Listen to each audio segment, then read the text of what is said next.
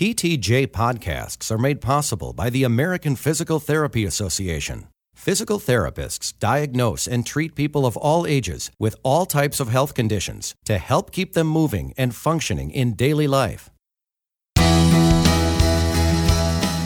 Welcome to the Craikcast from Physical Therapy. Each month, P T J Editor-in-Chief Doctor Rebecca Craik offers her take on the articles appearing in this month's P T J. Here is Rebecca Craik.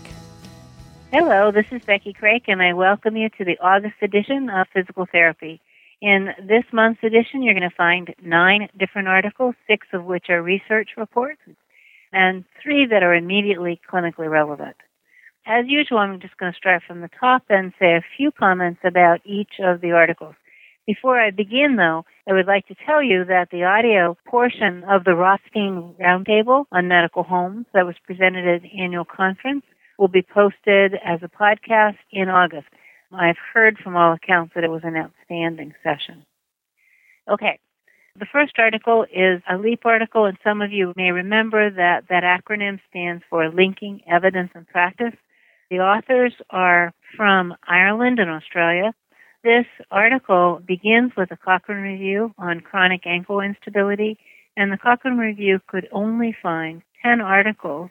Of the ten articles, these authors could only use four, which were related to neuromuscular training.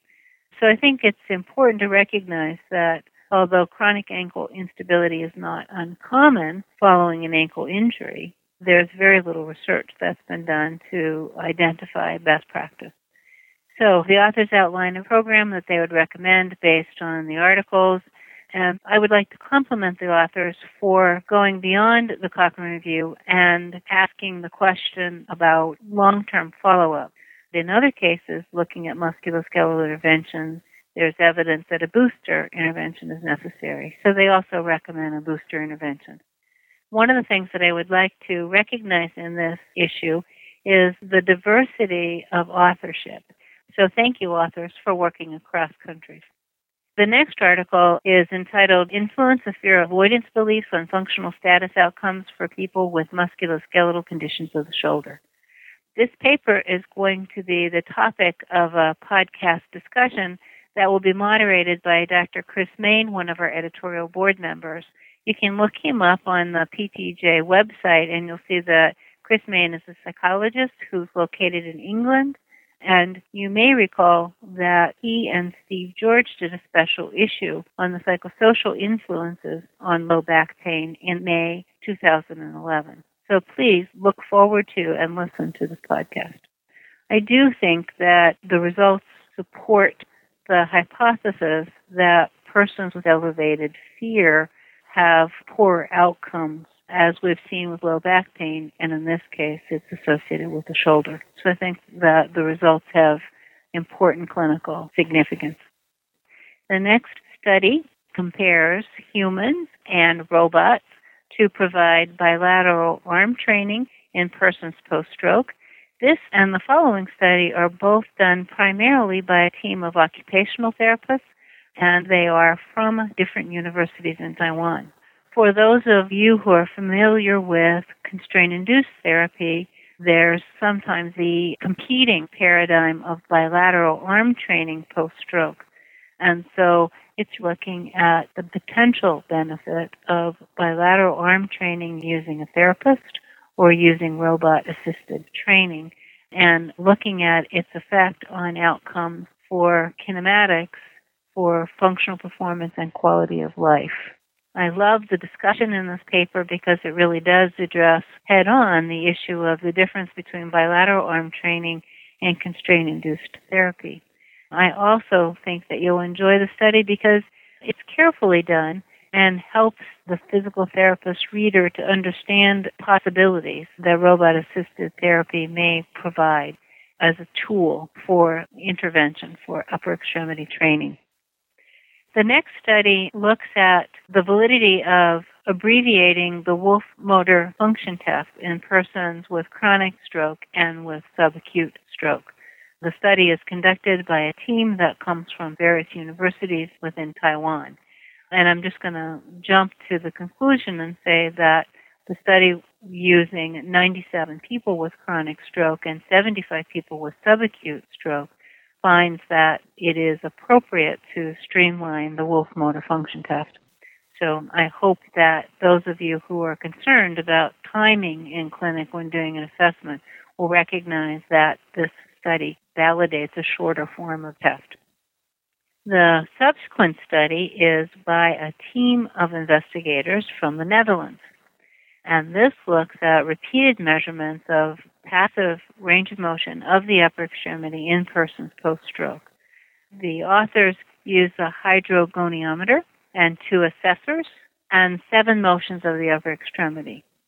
The interesting piece about this work is that the measurements are made four times over a twenty-week period, so that one can almost use this study as well as a reliability study as a study that looks at sort of the natural history of recovery over that period of time in this patient population.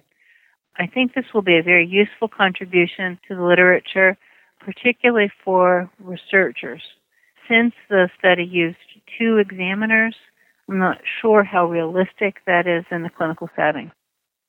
The next study looks at cross-cultural adaptation and measurement properties of an Italian version of an outcome tool entitled Patient-Rated Tennis Elbow Evaluation Questionnaire. The authors talk about the need for an assessment tool when treating persons who have lateral elbow tendinopathy.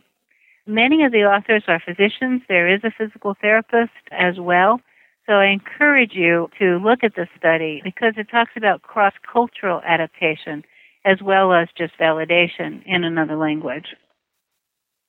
The ABLE scale is really an exciting paper for me because, as far as I know, it's the first comprehensive balance assessment tool for persons with spinal cord injury.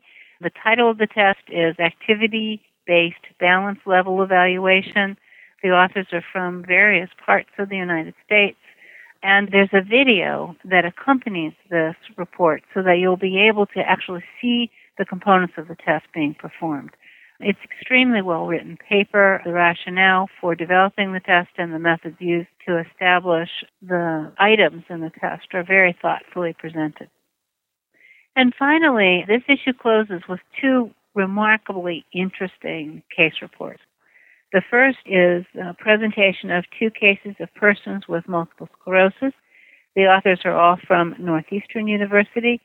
Each of the patients presents with multiple sclerosis and also has cervical disc pathology. So in a sense, the case report goes through a differential diagnosis.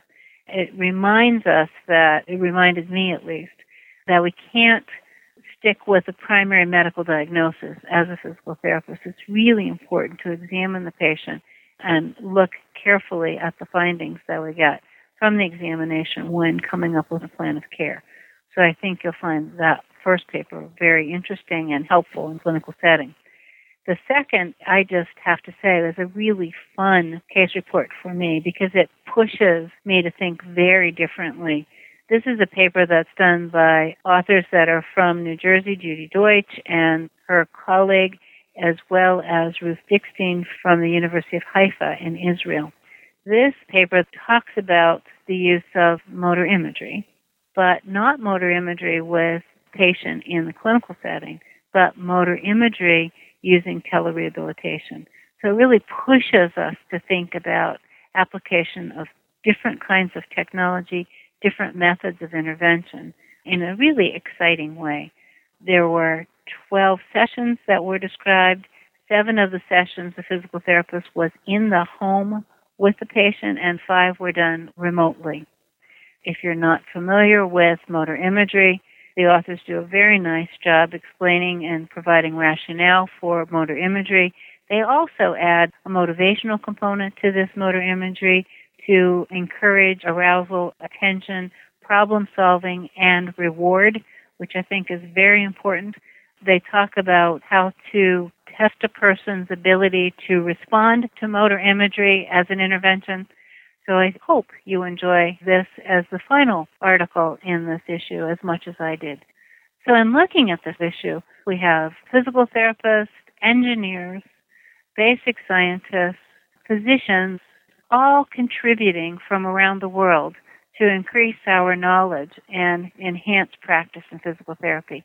So thanks to the authors, thanks to the editorial board members, and particularly thanks to the reviewers for all the work you have done to make this issue. Thanks for listening. If you have a question for Doctor Craik, email p t j at a p t a dot org and be sure to include Craikcast in the subject line. This is a production of Science Audio, online at w w w dot science audio dot net.